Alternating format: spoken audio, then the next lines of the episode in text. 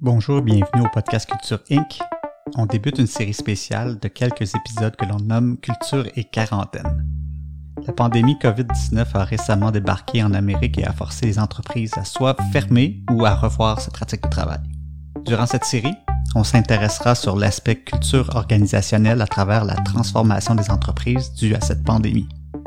Pour le premier épisode, on focus sur les premiers moments, lorsque les entreprises et gestionnaires ont commencé à considérer ce virus comme étant un possible danger, comment s'est pris la décision de travailler à distance, comment cette décision a été communiquée et les premiers impacts des premiers jours en quarantaine. Durant cet épisode, vous entendrez quatre intervenants, dont deux qui sont déjà passés au podcast dans des épisodes précédents. Anne-Laure Marcadet et Marie-Ève Champagne ont déjà participé au podcast, épisodes 3 et 14 respectivement deux nouveaux participants, Laurent Duberger et Julie Potvin-Tremblay. Je vous ferai de plus grandes introductions de chacun au début de l'épisode.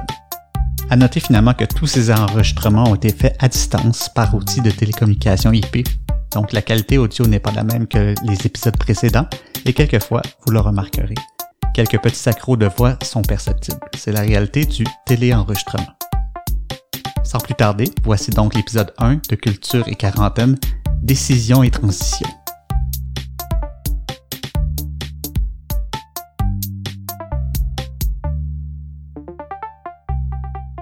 Nous, ça a vraiment, euh, c'est devenu un sujet d'entreprise officiel il y a exactement une semaine.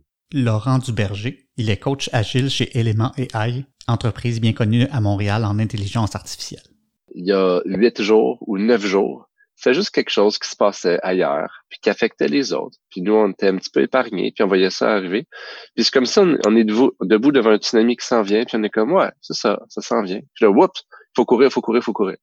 J'ai demandé aux invités de cet épisode de décrire les premiers moments que leur entreprise ont appris l'existence de ce virus et comment c'est devenu un sujet principal d'inquiétude et de discussion. Vous reconnaîtrez ici Marie-Ève Champagne, spécialiste santé, sécurité et mieux-être au travail, invitée de l'épisode 14. Et petit point pour ceux qui écoutent le podcast en dehors du Québec, Marie-Ève fait référence à Legault à quelques reprises, François Legault étant le premier ministre actuel du Québec. Ben, c'est sûr que c'est passé de ça se passe en Chine, oh, c'est l'enfer en Italie, puis euh, Legault fait un point de presse, Legault annonce des mesures, ça a été graduellement intégré. Et quand, quand il y a eu l'annonce du, télé, du télétravail, ceux qui le peuvent fait du télétravail, c'est là que la débandade a commencé.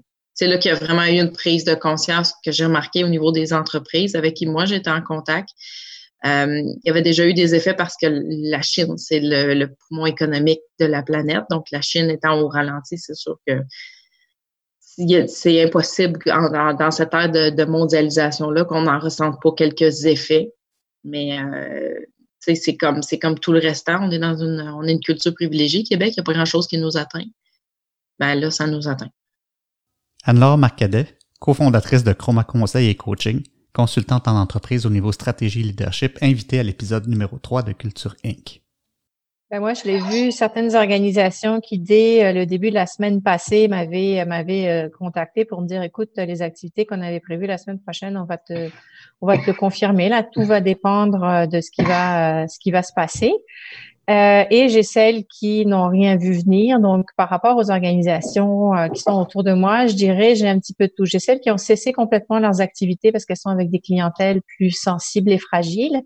J'ai celles qui sont complètement passées en télétravail et j'ai les organisations euh, mixtes qui euh, ont maintenu certaines activités en présentiel parce qu'elles n'avaient pas le choix, mais en répartissant, par exemple, les équipes de travail à différents endroits pour éviter une contamination d'un secteur clé, par exemple.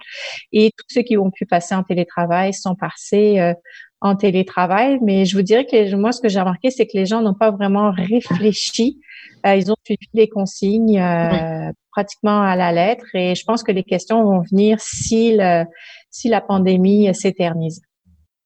Oui, tout le monde espère que ça soit quelque chose de temporaire, mais avec les plus les jours passent, plus on voit que ça ça, ça sera pas si temporaire. Julie Tremblay-Potvin, fondatrice de l'entreprise De Saison, boîte conseil en stratégie organisationnelle, communication et mobilisation. Julie nous relate les premiers instants où les entreprises ont décidé de réagir à l'arrivée de la pandémie en sol québécois.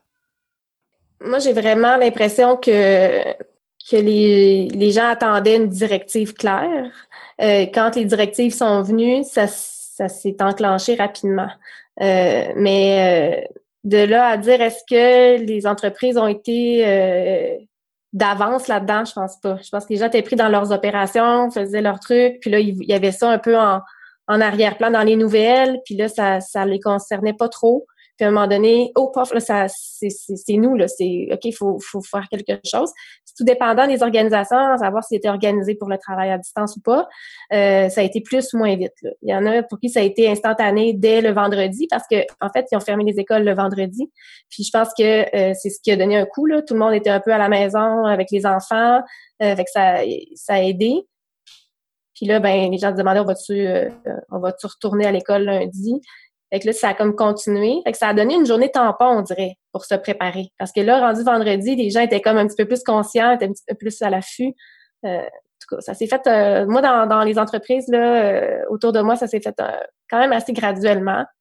mais c'est les, les, directives gouvernementales qui, qui, ont, qui ont guidé les organisations là-dedans. Ouais, en fait, c'est pareil pour nous.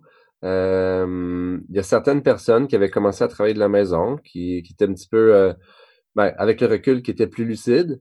À ce moment-là, on se disait sont même inquiets. Tu sais, donc, dans le fond, on était... Euh, c'est vraiment ça. C'est vraiment, on, voyait un tsunami arriver, puis on est comment, ah, il est loin. Ah, puis c'est correct. Tu sais?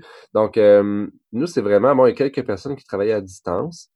Mais comme tu dis, Julie, ça s'est passé comme ça chez nous aussi. les directives gouvernementales sont, sont tombées. Puis ça a vraiment accéléré toute, euh, toutes les toute prise de décision chez nous. Euh, là, c'est sûr que tout dépendant euh, de, la, maturité technologique ou culturelle de l'organisation, ça peut plus ou moins bien se passer. Chez nous, on, a été chanceux quand même. On a un environnement technologique assez euh, assez de pointe. Là. Puis on a des gens chez nous qui sont assez familiers avec l'utilisation de ces outils-là. Donc, on est on, est chanceux là-dessus. On est bien équipés. Puis les gens sont allumés, puis sont conscients de, de tout ça. Donc, mais oui, la décision de travailler à distance a été euh, dictée par ou précipitée par les, directives gouvernementales, mais néanmoins, on était prêt. Euh, on avait prévu justement jeudi dernier, avant qu'il y ait toutes les annonces, on avait prévu de faire euh, à partir du lundi suivant, donc lundi dernier, on avait prévu de faire travailler la moitié du, donc 50% de notre personnel de la maison, puis 50% au bureau, pour nous pratiquer à l'éventualité qu'on soit peut-être tous poussés à, travailler remote. Donc, euh, puis moi, j'ai entendu ça mercredi passé, comme qu'il allait cette annonce-là le lendemain. Puis je me disais, waouh, on est bien hot de prendre euh, de, l'avance de même, ça c'est cool, tu sais. Puis finalement, on était vraiment pas en avance, là. Je veux dire, euh, la décision de fermer des écoles est arrivée le vendredi, fait que ça a juste accéléré ce qu'on avait mis en place ou ce qu'on avait prévu, mais ouais. Les entreprises ont dû prendre la décision de fermer ou transférer les activités à distance. Cette décision peut provoquer des émotions fortes chez les collègues et la bonne communication des gestionnaires d'entreprise à ses employés face à ce changement a été primordiale. Anne-Laure nous partage ses observations face à cette communication.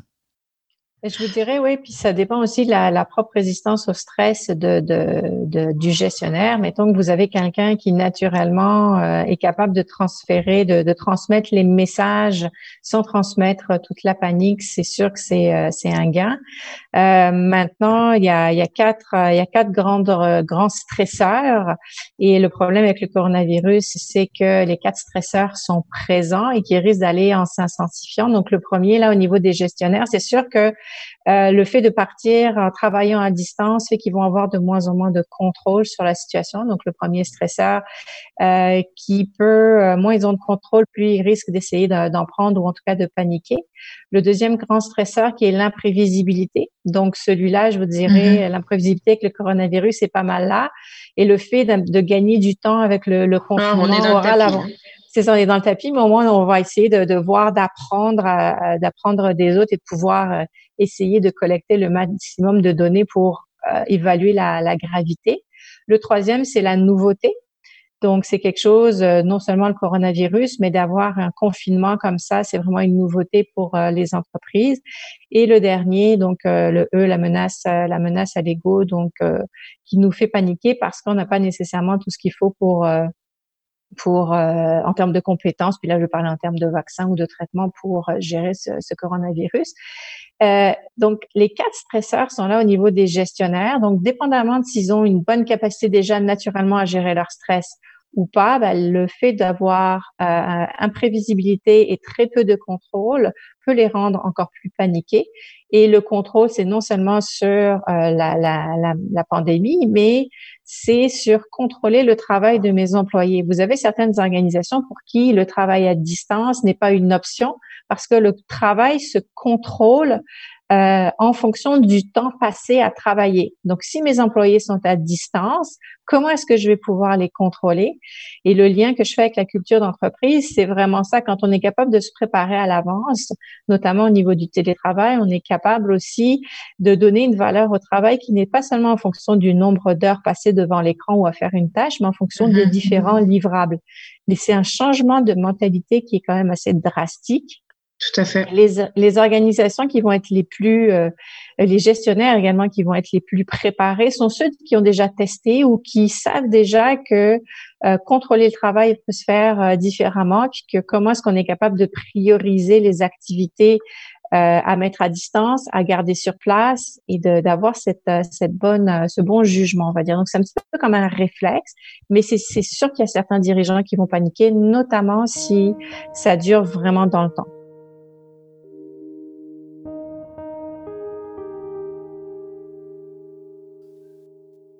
Les entreprises ont dû réagir rapidement le temps d'un week-end et certaines opérations ont dû être rapidement ajustées. Anne-Laure Marcadet, au sujet de ces premiers ajustements d'entreprise une fois que les employés sont demandés de travailler de la maison. Euh, l'annulation de toutes les activités non prioritaires en termes de formation, en termes de mm-hmm. rencontres d'équipe. Donc, euh, une grande partie de ce qui peut être au niveau de la, la planification, la formation, euh, ça c'est sûr que c'est devenu ce n'est pas passé euh, numéro un. Euh, moi, j'étais en lien avec euh, les RH d'une d'une grande entreprise, donc ça a été comment est-ce qu'on on est capable de mobiliser rapidement, puis de d'outiller tous nos tous nos conseillers RH pour qu'ils soient capables de répondre à des appels de nos 35 000 employés qui d'un seul coup vont commencer à, à se dire ben, qu'est-ce qu'on fait en termes de sécurité. Donc ça a été le branle-bas de combat, là, toute l'énergie, la priorité a été de comment est-ce qu'on est capable de pouvoir répondre rapidement aux, aux interrogations. Euh, D'autres, ben, ça a vraiment été euh, mis en place rapidement de communication, euh, soit par courriel, mais également euh, par vidéo de euh, PDG des entreprises qui eux-mêmes décident de rester en lien direct avec leurs employés. Ça a été de réorganiser des étages de services pour faire en sorte qu'on n'ait pas toute une équipe indispensable qui se retrouve contaminée avec un même virus. Donc, je dirais que c'est pas mal ça. Les activités secondaires euh, ont toutes été euh, mises de côté. Le télétravail est une réalité pour quelques travailleurs et souvent que pour de courts laps de temps. Quelles sont les réalités du télétravail complet pour tous, à temps plein, et en plus dans cette situation particulière de quarantaine? Julie Tremblay-Potvin et ensuite de Marie-Ève. Euh, ben, c'est ça, j'essaie de me rappeler le fil des événements, puis je pense que la locomotive du télétravail, ça a été la décision de fermer les écoles. il y a plein de parents qui se sont dit, bon, je vais être obligé de, travailler de la maison. Ça a fait une première vague de, télétravail. Puis là, ben euh, moi, tout de suite, je me suis réveillée le matin et j'ai dit, faut que j'écrive quelque chose pour aider les, les, gens à travailler de la maison avec les enfants parce que ça va être la préoccupation numéro un. Comment je vais faire du télétravail avec les enfants autour de moi? Puis, euh, j'avais quand même vu juste parce que j'ai soumis mon, mon texte euh, au journal, puis euh, même en tout cas, ils m'ont contacté entre-temps aussi pour qu'on parce que il avait vu le, besoin aussi. Donc, euh, j'ai publié un texte lundi. On, on l'a écrit, je l'ai écrit samedi matin en me disant lundi, il faut que ça sorte parce que c'est là que les gens, finalement, on l'a lancé dimanche soir. Puis vraiment, là, c'était la préoccupation, comment on va travailler avec les enfants autour. Euh, puis j'ai des amis qui étaient dans des, euh, des, entreprises vraiment moins technologiques où justement le télétravail, c'était de temps en temps quand tes enfants sont malades, mais pas trop. Puis là, c'était, oh, mais là, tu vas falloir que tu t'organises hein, parce que tu pourras pas travailler cinq jours semaine à la maison, euh, ça marchera pas, on n'est pas habitué de travailler comme ça. C'est qu'il n'y avait pas encore une grande préoccupation de santé. C'était plus, euh, c'était plus continuer business as usual. Puis euh, de mon côté, mon associé étant en isolement volontaire depuis le vendredi parce qu'elle revenait de voyage, on s'était dit, ben j'irai faire nos rencontres en personne, moi, puis tu sais, tu seras à distance encore le vendredi, même le lundi. Fait sais, à un moment donné, il y a eu d'autres directives qui, là, c'était plus, OK, on s'isole tout le monde, puis le plus possible de télétravail, puis le moins possible de rencontres. Puis ça a fait vraiment encore là très rapidement boule de neige. Donc, il y a eu beaucoup, beaucoup d'adaptations dans les entreprises, puis d'adaptation rapide. Là. Euh, c'est sûr que les entreprises en technologie, en communication, euh, les agences de marketing, tout, tout ce qui est plus euh, euh plus comment? Ben, plus, plus agile naturellement de par leur industrie. Je pense que c'était plus facile. Euh, mais je pense que juste dans les gouvernements, là, c'était, n'était pas organisé comme pour ça. Il y a eu beaucoup d'achats de matériel qui a été fait. Euh, ça, ça a demandé à beaucoup de, de ressources de se mobiliser ça a créé du stress aussi, je pense, dans certaines équipes. Euh, donc, c'est sûr qu'il y a eu une période d'adaptation. Puis, euh, je sais pas, euh, euh, comme comment à quel point les gens vraiment ont pris l'horaire d'aller là, euh, cette semaine même. euh, c'est sûr qu'il y a eu moins de productivité cette semaine, c'est certain. Il y a eu beaucoup, beaucoup d'adaptation. Ben, c'est sûr qu'il y en a qui pouvaient le faire. Euh, il y en a qui le faisaient à très petite dose, une, deux journées par semaine. Le gros facteur nouveau, euh, comme Anne-Laure l'a si bien expliqué avec les quatre des facteurs très, très nouveaux et très, très perturbants et très imprévisibles, c'est la présence des enfants à la maison. C'est quelque chose qui change complètement toute, toute, toute la donne pour certains, certains travailleurs. Ceux dont les enfants sont grands, ceux dont les enfants ont quitté la maison ou ceux qui en ont pas. Euh, très peu d'ondes de choc, mais euh, essayez de faire un appel conférence avec euh, un enfant qui a décidé que c'était précisément à ce moment-là qu'il voulait sa collation Mm-hmm. Le télétravail peut faire peur à certaines entreprises. Quelles sont les réticences face à ce mode de travail? Ben, j'allais dire, c'est sûr que on se serait posé la question il y a deux semaines, puis on aurait dit oui, il y a beaucoup, beaucoup de réticences. Sauf que là, ce qu'on vit, c'est une accélération de, de, de toutes ces pratiques-là parce qu'on n'a juste pas le choix.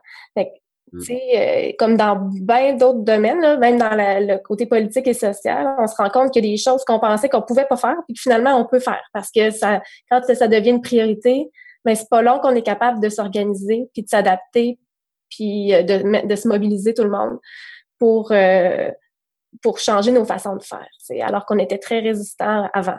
c'est sûr que oui, là, ça a créé beaucoup d'anxiété, euh, sûrement.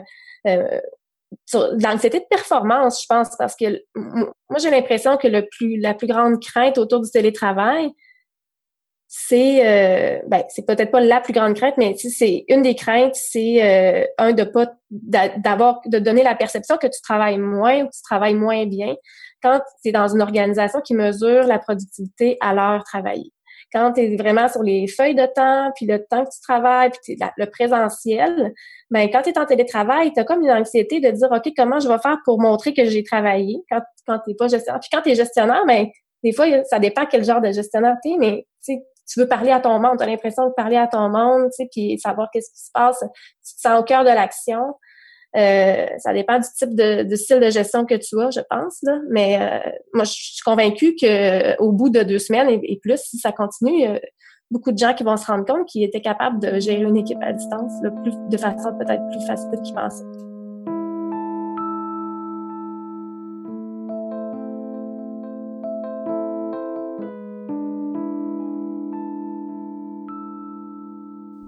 Le concept de performance au travail peut être modifié lorsque tous les employés travaillent de la maison.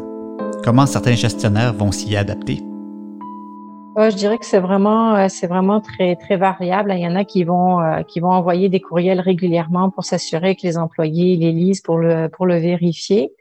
Euh, moi, je ne serais pas étonnée là si la situation persiste. Euh, on fera le bilan dans trois, quatre semaines où est-ce qu'on est rendu, mais euh, je pense qu'il va y avoir comment, à commencer des, des, gestionnaires qui vont devenir extrêmement, extrêmement nerveux parce que justement ils ne pourront plus le contrôler et que c'est pas en trois, quatre semaines qu'on va inculquer une nouvelle, une nouvelle façon de fonctionner qui part de donner une tâche à donner un objectif et un résultat, un résultat de travail.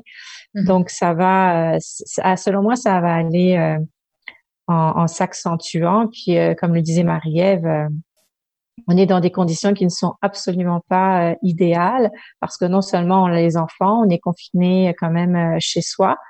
Et, et dernier élément à, ne pas oublier, c'est que certaines entreprises n'étaient pas vraiment préparées. Donc, que quelques personnes se connectent à, distance, en distance en remote, c'est pas de problème. Mais quand vous avez des accès qui sont limités par vos instruments euh, technologiques, bah, ça fait que vous n'avez pas tout le monde qui peut passer, qui peut passer sous cette, sous cet aspect-là. Et ensuite, bah, comment est-ce qu'on communique? C'est pas tout le monde non plus qui est déjà prêt à travailler avec des outils comme Slack, comme Trello, comme Zoom, comme n'importe quel autre outil. Donc, pour certains, ils l'apprennent un petit peu, un petit peu à la dure. Tout à fait. Puis après ça, ben, euh, tu sais, on, a tout ce qui est pare-feu, sécurité technologique. Euh, maintenant, ben, on, quels documents circulent à l'externe, quels documents ne peuvent pas circuler à l'externe, qui a besoin de quoi. C'est, c'est, euh, c'est des implanter du télétravail dans une entreprise, c'est des processus qui peuvent prendre pendant des mois. Ça se prépare. Et puis là, minuit moins une, en une fin de semaine, quatre jours, a fallu que, a fallu qu'on s'en d'abord c'est un apprentissage aussi, ça s'apprend à travailler en télétravail.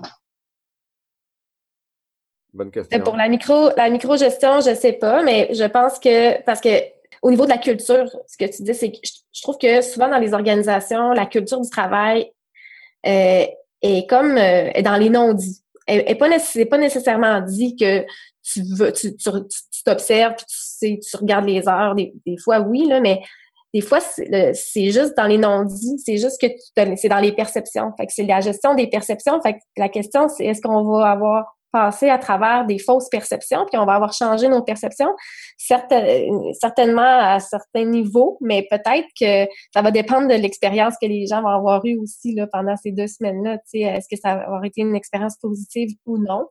Euh, je, on est à la fin de la semaine 1, puis euh, j'ai hâte d'entendre parler des organisations un peu plus sur comment ça va, puis comment ils réussissent à, à prendre un, nouveau rythme, puis des nouvelles habitudes ou non, ou, euh, ou là, finalement, sont-ils satisfaits ou pas satisfaits du travail qui est accompli pendant ce temps-là.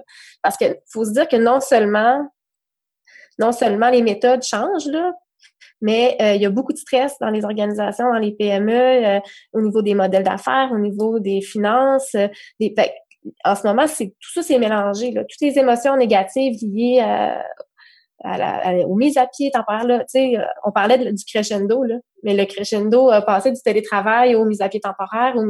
Fait que là, ça s'est mis à, à débouler sur comme un peu moins euh, un peu moins le fun aussi, avec plus d'incertitude sur euh, sur la pérennité des, PME entre autres. Puis euh, euh, c'est ça. Fait que, j'ai hâte de voir. Euh, je pense que ça va être intéressant de voir l'évolution de tout ça dans la prochaine semaine aussi. Puis certainement qu'il y a des organisations qui vont euh, avoir réussi à se mobiliser là-dedans, à être plus fortes, à se sentir plus solides, euh, plus tissées serrées, puis plus confiantes, comme tu disais, Laurent. Mm. Je pense qu'il y a des organisations qui vont avoir réussi ça. Puis euh, il y en a d'autres peut-être que, que, que moins. Puis qui vont juste avoir hâte de retourner dans, dans leur façon de faire d'avant. Puis euh, ouais, ce que tu me dis, ça me fait penser à, une discussion, une discussion que j'ai eue aussi plutôt cette semaine avec euh, des gens autour de moi, mais dans mon équipe. C'est que finalement, cette, cette épreuve-là qu'on a en ce moment, oui, on cherche des outils pour, pour travailler à distance, pour mieux collaborer. on pense beaucoup aux outils, mais moi, avant tout, je pense que tout ça, c'est un, ça va être un, un test culturel. Euh, c'est un test de culture qu'on a ou un test de, de, de résilience euh, des organisations. Euh, si tu une organisation qui a une culture euh, où tu as besoin de voir les gens pour, pour, pour te sentir rassuré, qu'ils soient productifs, par exemple. si, mettons, quand on pense aux organisations, est-ce que le télétravail, ils sont un petit peu frileux avec le télétravail, mais tu te demandes, mais pourquoi ils sont frileux avec le télétravail? Puis là, quand tu creuses, tu creuses, c'est que dans le fond, les organisations qui empêchent les gens, par exemple, de travailler de chez eux, ben, c'est parce qu'ils ont, ils ont peur, ou ils font pas confiance à leurs gens d'être distants. Euh, ils ont besoin de les voir pour les croire. sais. Puis finalement, euh, une, organisation qui, qui est déjà dans la confiance va être beaucoup plus facile de s'adapter à une situation où ben, finalement personne se voit. Tu sais, ça peut être extrêmement anxiogène pour une organisation où est-ce que la confiance règne pas, euh, où est-ce que les gens sont euh, sont, je sais pas comment dire, ouais, c'est une culture, c'est plus de command and control plutôt que de que de confiance puis de empowerment. Euh, dans le fond, euh, on en a encore beaucoup parlé euh, cette semaine, euh, mon équipe et moi, mais on voit que dans des, situations comme celle-là, tu sais, Puis je pense qu'on n'est pas la seule organisation. Mais bref, chez nous, ce qui se passe, c'est qu'on a final, finalement, on a tous quelque chose en commun. On partage tous quelque chose. sais, on est tous d'accord sur une chose, c'est qu'on partage la même affaire. On est tous remote, on est tous un petit peu euh, stressés de ça. Puis là, ce qu'on voit surgir, euh, c'est des choses, en tout cas de mon côté, extrêmement positives, puis puis rassurante un petit peu, je pense, je, peux, je peux me permettre ce terme-là, parce que on voit des, euh, des actes spontanés de leadership et de bienveillance qui, qui font surface. Tu sais, des gens qui créent, mettons, un nouveau channel dans Slack pour donner des tips pour travailler remote. Euh, des parents qui se donnent des conseils dans un channel de parents. Euh, t'as des euh, t'as un concours de background bizarre de Zoom qui, qui se crée. Tu sais, t'as plein d'initiatives qui peuvent paraître un peu triviales, mais que c'est toutes des, des, petits ingrédients de positif puis de bonne humeur qui arrivent, puis qu'on se sent tous qu'on fait partie d'un même, d'un, d'un tout qui, qui se tient, tu sais, finalement. Fait puis je pense que euh, ça va être une, organisa euh, une organisation, une occasion pour plusieurs organisations qui ont peut-être une culture pas encore affirmée ou qui veulent peut-être faire un, pivot culturel. Je pense que c'est une belle occasion à saisir de laisser la chance aux lieux naturels de faire surface avec des initiatives rassembleuses, puis inspirantes, puis humaines. Euh, puis on trouvait ça justement dans le fil de cette discussion-là, quand on est rendu à se dire ça, on s'est dit waouh, le fait qu'on soit tous séparés, puis qu'on ait tous besoin de technologiquement se rassembler, fait en sorte qu'on peut se sentir un tout plus humain. Il y a quelque chose d'extrêmement antagoniste, de, vraiment contraire dans tout ça. Puis, euh, ça, en tout cas, ça nous a fait réfléchir au fait que la technologie, puis les outils, la technologie, peut finalement des fois passer avant l'humain, quand l'humain peut pas se voir en vrai. Tu sais, moi, mettons, dans mon travail, ce que je fais, c'est que je mets beaucoup l'accent sur, mettons, l'humain en premier, faisons en sorte que des belles interactions puis la confiance peut être mise en place. Puis après, on parlera des outils puis des processus. Mais là, l'affaire, c'est vu qu'on n'est pas collé en tant qu'humain, vu qu'on se voit pas en direct, on a besoin des outils pour créer quelque chose d'humain. Tu sais, c'est un petit peu renversé, puis on, je trouve ça fascinant à quel point que ben, finalement, l'humain fait surface quand même à travers l'utilisation d'outils. Puis euh, on réussit à se rassembler quand même avec la technologie. Oui, je ferais du pouce sur ce que tu viens de dire, dans le sens où je pense que ça, c'est universel, le sentiment de faire partie d'un tout, là, de OK, on est tous dans le même bateau. Je pense que dans, sur la planète en ce moment, c'est un peu ce qu'on ressent. Euh, dans, dans la province aussi, OK, on est tous dans le même bateau, tout le monde, on vit la même chose en même temps. C'est très rare que ça arrive. Puis euh, comme une grosse tribu. Oui, puis juste avant, là, c'était beaucoup de confrontations, tu sais, beaucoup de confrontations politiques, beaucoup de confrontations dans les. Moi, je fais pas ça. Tu sais, sur les, beaucoup de chocs des, des points de vue, puis euh, les innovateurs, puis les plus, les plus conservateurs, puis les progressistes. Puis tu sais, c'était ça dans les organisations aussi, là, c'est pas juste politique. Là. Dans les organisations, il y a un peu cette dynamique-là aussi par moment. Fait euh, là, tout d'un coup, tout le monde, tout le monde est dans la, dans la gang humain, isolé à cause de la pandémie, puis euh, ça quelque chose de vraiment beau. Puis, tu sais, c'est ça que je t'écrivais, Mathieu, euh, avant, quand tu as fait ton appel à tous là, pour le, podcast, parce que moi, ce que je trouve fascinant dans les premiers jours, c'était comment euh, ça nous propulsait vers l'avenir à une vitesse grand V en nous forçant à adopter des nouveaux modèles, des fois que les gens tardaient à, à vouloir adopter, ou on s'entend plus la, les directions parfois euh, voulaient pas adopter. Euh, puis euh, en, même temps que ça nous ramène un peu dans le passé, ça nous ramène à la base, ça nous ramène à une certaine base humaine qui sais, quand, quand, les peuples de l'ancien temps ont vécu des, drames humains que nous, on n'avait jamais vécu dans nos générations, là, même euh, la génération de mes parents n'avait jamais vécu ça non plus. Puis là, ben, tout d'un coup, ça nous, ça nous ramène à la base. Donc, être chez nous avec nos enfants, pas pouvoir sortir, pas pouvoir faire autre chose que cuisiner puis aller prendre une marche. Puis, euh, euh, en même temps, être tous humains, connectés, puis heureusement, parce qu'il y a quelqu'un qui a mis sur, sur Instagram, euh, imaginez cette pandémie-là sans Internet. Ce serait complètement différent, parce que ce qui nous permet de nous sentir aussi connectés malgré l'isolement, c'est vraiment Internet. Donc, c'est vraiment ce que tu as dit, Laurent, dans le fond, c'est que les outils nous permettent de nous sentir connectés, puis nous sentir moins seuls là-dedans. Puis euh, c'est sûr que ça, ça va, ça va laisser des traces après moi.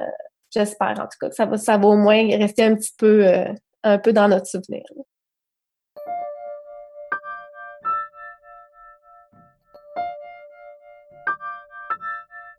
avant tout ça, avant la technologie, tu sais, mettons, 1000 ans, 5000 ans, 10 000 ans, justement, on était réunis, les humains, tu sais, en, en tribu pour vivre et survivre, tu sais.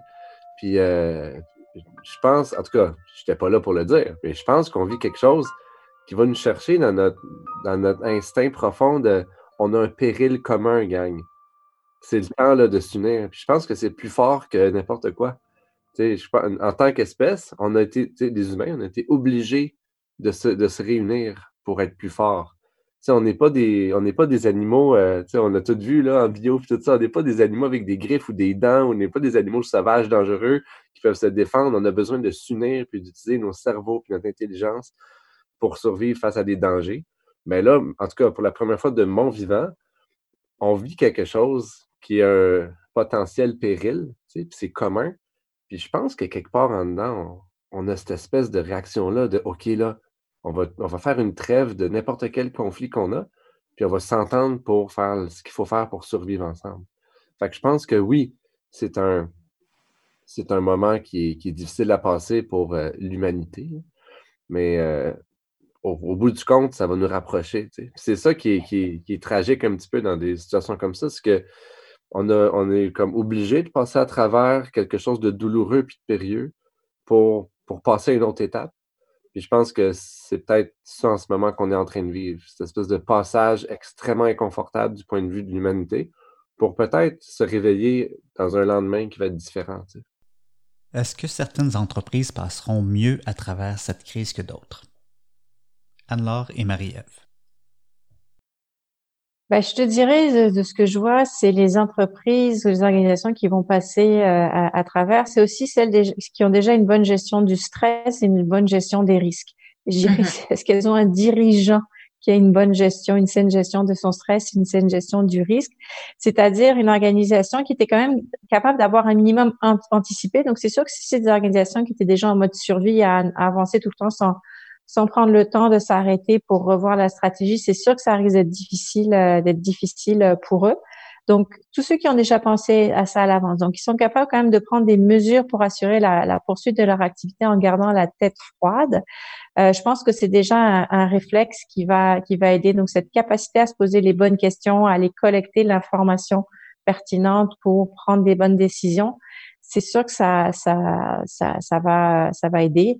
Maintenant, ça n'empêche pas qu'il euh, va y avoir besoin d'un, pas juste d'un coup de pouce financier au niveau gouvernemental, mais de mesures drastiques au niveau du financement pour, euh, pour éviter des catastrophes euh, économiques, puis je dirais aussi des catastrophes sociales. Tout à fait. Je rajouterais à ça qu'on les, les entreprises qui sont apprenantes et qui sont communicantes vont beaucoup mieux s'en sortir. Les entreprises où la communication ou le style de gestion est essentiellement top-down, euh, je décide et vous exécutez ne passeront pas bien à travers ça parce que les employés vont voir des, des, des façons de mieux faire, d'être plus agiles, euh, de meilleurs outils, vont parler entre eux, ben nous on utilise ça, nous on fait ça. Donc les entreprises qui vont être capables d'être à l'écoute de leurs gens vont euh, tirer leur épingle du jeu beaucoup mieux. On va faire du pouce par rapport effectivement à ce que dit euh, Marie-Ève, là, quand on est dans une situation complexe, c'est-à-dire que quand on n'a aucune idée de ce qui va se passer, c'est là que l'intelligence collective euh, a toute sa force. Et effectivement, le dirigeant qui est très traditionnel, qui est dans la posture de moi, je sais, je sais quelles sont les décisions à prendre et je décide seul, ce sont des dirigeants qui ne sont pas outillés pour prendre des décisions complexes ou en situation complexe. Et effectivement, les dirigeants, les entreprises qui vont être dans cette posture d'apprenant, d'apprentissage, d'ouverture, euh, de capacité à demander aussi euh, aux autres à montrer entre guillemets le mot qu'on n'aime pas sa vulnérabilité, ce sont probablement les entreprises qui vont être les plus aptes, en tout cas je l'espère, à passer à travers. Donc c'est vraiment communiquer, demander à ses employés, demander à ses concurrents, demander ce qui se passe dans le milieu, faire preuve d'humilité, faire preuve d'ouverture. Effectivement, mm-hmm. euh, ce sont des, des clés au niveau du leadership. On se lance dans des prédictions. Première prédiction, est-ce que le télétravail aura plus de place qu'avant? Est-ce qu'il y aura des entreprises qui, au retour, décideront de poursuivre leur activité 100% en télétravail? Ben, personnellement, je pense que tout va arriver. Il va y avoir des organisations qui vont trouver que c'était une très bonne idée, puis que finalement, ben, c'est pas un si gros big deal que ça, que les, que employés travaillent à distance. je pense qu'il y en a d'autres qui vont euh, qui vont dire bon, mais là, on, retourne au travail, on revient à la maison, allez tout le monde, on revient au, bureau, on a quelque chose à rebâtir, des choses comme ça. Puis, euh, ouais, je pense qu'on va voir de toutes les couleurs. Moi, ce que j'aimerais voir, bien sûr, c'est des organisations qui disent Wow, on a testé quelque chose d'intéressant.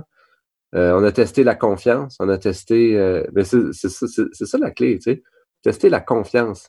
Dans ce moment, on n'a pas le choix de faire confiance aux gens. Fait qu'on va voir ce que ça donne. Qu'est-ce qui peut bien arriver maintenant qu'on doit faire confiance aux gens? Tu sais, puis là, ça va être intéressant de voir ce, ce cheminement-là, je pense. Ça avait déjà commencé. C'est sûr que ça va, ça va, ça va continuer une vague comme ça. Puis, euh, mais il y a déjà des, des, des, des, entreprises qui avaient supprimé les bureaux au profit des, euh, des, des espaces coworking. Et moi, j'espère que justement ce, cet aspect-là va aussi pousser des organisations à, avoir les bénéfices du télétravail. Puis j'espère qu'ils vont quand même en profiter pour faire une analyse de la situation en disant ben, qu'est-ce qu'on a appris de cette situation par rapport au télétravail? Euh, C'est quoi les conditions gagnantes? C'est quoi dont j'ai besoin en tant que gestionnaire pour faire confiance à mes employés? Ah, contrôler le temps devant l'écran ne marchait pas. Donc comment est-ce que je pourrais euh, comment est-ce que je pourrais donner une valeur différente au niveau du travail? Euh, OK, au niveau de la communication, ça a été difficile sur tel aspect. Donc, quels sont, quels sont les outils qu'on a pu tester pour, euh, pour améliorer ou en tout cas maintenir euh, la communication? Et peut-être qu'au final, euh, ça va permettre de recréer de la cohésion en se disant, ben, pour les travailleurs qui sont à distance, là, on le voit, j'en vois beaucoup là sur les réseaux sociaux, c'est on se crée des moments d'échange virtuels. Comme nous, on est en train de s'enregistrer, on se voit aussi, on se fait des, des petits coucous. Mais je me dis, je me dis que ça, ça serait aussi l'occasion, je l'espère, pour les gens qui vont rester, qui n'ont pas le choix d'aller travailler dans leur bureau. Peut-être que ça va être justement d'avoir des occasions où on va voir que la, solidarité et la communication vont être renforcées entre des services ou des départements qui n'avaient pas nécessairement l'habitude de travailler ensemble. J'espère qu'on va garder ça, ces moments où on se rend compte que être tous ensemble de manière euh, complètement désintéressés par rapport au travail juste pour faire connaissance, mais ces moments-là, on va, on va les garder parce que c'est ça aussi qui soude une équipe euh, dans, dans les difficultés. Mm-hmm. La, machine, la fameuse machine à café virtuelle, on ne l'a plus live.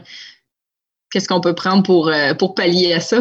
ben, euh, oui, puis au niveau de comment on, tu sais, ça dépend de la taille de l'organisation. Je suis tellement d'accord avec toi. Ça, chaque, il va y avoir de tout. Euh, mais il va aussi y avoir de tout dans les employés qui sont en télétravail présentement. Il y en a qui ont déjà hâte de retourner au bureau puis qui trouvent ça vraiment difficile. Euh, puis il y en a qui sont bien puis qui voudraient, ils attendaient ça depuis des années, qui de pouvoir le faire. Puis, euh, euh tu sais, à quelque part, c'est sûr qu'il y en a qui vont trouver ça dur si leur organisation revient aux anciennes pratiques parce qu'ils voulaient de la flexibilité. Euh, il y en a ils vont, qui vont, pas nécessairement se formaliser, mais en général, j'ai l'impression que euh, ça va peut-être donner des arguments aux agents de changement qui militaient pour un changement de culture. De dire, ben on l'a fait, tu as vu qu'est-ce que ça a donné, euh, ben, vous avez vu qu'est-ce que ça a donné, c'était ça a bien été, on était capable de se parler. Tu sais, toutes les peurs là, qu'on parlait tantôt, là, qui étaient là avant, mais peut-être qu'on va, être capable de dire, ben, on les détricote une par une parce qu'ils n'ont pas vraiment leur raison d'être, c'est des perceptions.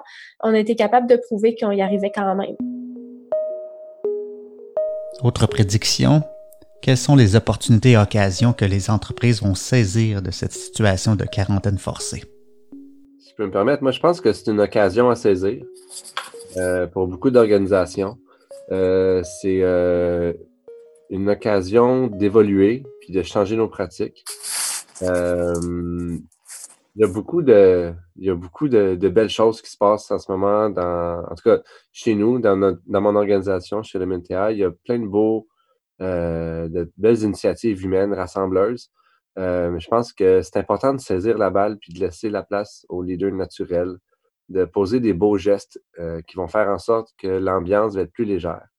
Euh, puis l'ambiance va, euh, va, va, inspirer les gens justement à, à, être motivés puis à continuer à, sentir qu'ils font partie d'un tout. donc, c'est ça. Donc, malgré le fait que ce soit une, une période difficile à passer en tant qu'individu, mais aussi en tant qu'organisation, malgré le fait que ce soit difficile, je pense qu'on n'a pas le choix de profiter de ce moment-là pour se poser des questions sur nos pratiques, sur notre culture, puis de voir à quel point euh, on a des gens qui ont plein de talent et de potentiel chez nous. Puis. J'ose espérer que pendant cette période-là, au moins un, bout de temps, euh, ça permette, euh, ça permette de, de, prendre le temps que les entreprises disent qu'elles n'ont jamais le temps. C'est un niveau de temps de réflexion, de planification, de stratégie. J'ose espérer également que ça va développer un réflexe au niveau de tout ce qui est euh, ben, ce que j'appelle la, la, résilience, donc la capacité à structurer, à consolider certaines de ces activités, à améliorer ses processus, ses outils de gestion pour être prêt ou encore plus prêt la prochaine fois que ça arrive. Mais je te dirais, le faire pendant deux, trois semaines, c'est correct. Si tu commences à arriver à deux mois, là, ça risque d'être d'être vraiment très long et on risque de perdre le, bénéfice là de cette de cette planification, de ce temps de repos parce qu'on risque de repartir en mode en mode panique puis tout va dépendre aussi des, différentes euh, entreprises. Si tu es dans un mode euh, service, suivant ce que tu fais, tu peux continuer. Tu sais, tenir pendant deux mois, je prends mon exemple, en deux mois, si j'ai mon formation, tout est tombé à l'eau, mais en mode conseil, possiblement que je peux tenir euh, pendant deux mois. Euh, si tu es une entreprise qui vient euh, produire euh, des services, et je pense aux hôtels, je pense aux buanderies, je pense aux services de restauration, là, ça va être ça, va être catastrophique. Je ne vois pas comment tu peux bénéficier ou profiter en tout cas de cette d'une aussi longue période pour pour améliorer ta, ta capacité de gestion.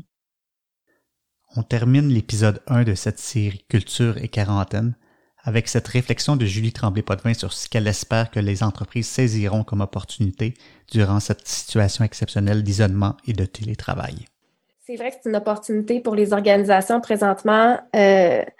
Puis moi, je dirais que c'est une opportunité euh, à saisir ou à manquer, dans le sens où il y a des attentes de la part des employés en ce moment. Je pense que les gens s'attendent à ce que leur organisation fasse preuve d'un leadership qui est inspirant, euh, puis, ben, le leadership inspirant, ça peut être tout le monde, comme tu l'as dit, Laurent. Ça, y a, ça peut être tout le monde qui, qui, qui a un leadership personnel qui, qui, va avoir un, impact positif sur ses collègues, qui va être, euh, qui va amener une dose d'espoir ou de, d'appartenance et tout ça. Mais c'est surtout une opportunité de communiquer de façon transparente euh, et de, de bien expliquer euh, de, les besoins des, de l'organisation en ce moment de façon euh, sans cacher euh, grand chose là, en faisant confiance à l'intelligence de nos employés, euh, des équipes, de comprendre qu'est-ce qui se passe parce qu'ils veulent savoir qu'est-ce qui se passe. Est-ce que la crise va impacter notre organisation? Est-ce que est-ce que même si en ce moment non, est-ce que ce que vous avez en tête? Puis c'est tout un art là de communiquer tout ça, mais c'est mieux de communiquer puis de communiquer régulièrement chaque jour s'il le faut. Euh, comme chef d'équipe, même si c'est juste comme chef d'équipe, là, de dire, OK, euh, chaque jour, on va se parler quand même, toujours même heure, même poste. Comment ça va? C'est quoi vos préoccupations? C'est quoi vos questions? Euh, puis, je vous dis ce que je sais. je fais pas de prédiction. je fais pas de supposition. Je vous transmets pas mon anxiété personnelle, mais je vous dis c'est quoi les faits. Puis, c'est, tu sais, de, je pense que d'avoir une communication ouverte dans, dans ça, ça peut changer vraiment la culture. Puis euh, ça, ça peut y rester après. Puis ça peut surtout justement garder le sentiment d'appartenance vraiment vivant. Puis ça va au-delà de d'avoir des, des, petites, des, petites, discussions un peu comme à la machine à café. C'est la discussion euh, et plus d'affaires, puis de faire confiance euh, aux emplois, euh, à l'intelligence, puis à la capacité d'apprendre aussi des, euh, des membres de l'équipe pendant cette période-là. C'est ce qui complète l'épisode 1 de la mini-série Culture et quarantaine. Ici Mathieu et tu. Je vous invite à suivre les prochains épisodes de cette série où l'on discutera avec différents intervenants sur l'évolution du travail et de la culture après quelques semaines de distanciation sociale. Verrons-nous quelques prédictions mentionnées dans cet épisode se réaliser? Merci de votre écoute. S'il vous plaît, partagez ce podcast à votre réseau et je vous donne rendez-vous au prochain épisode de Culture Inc.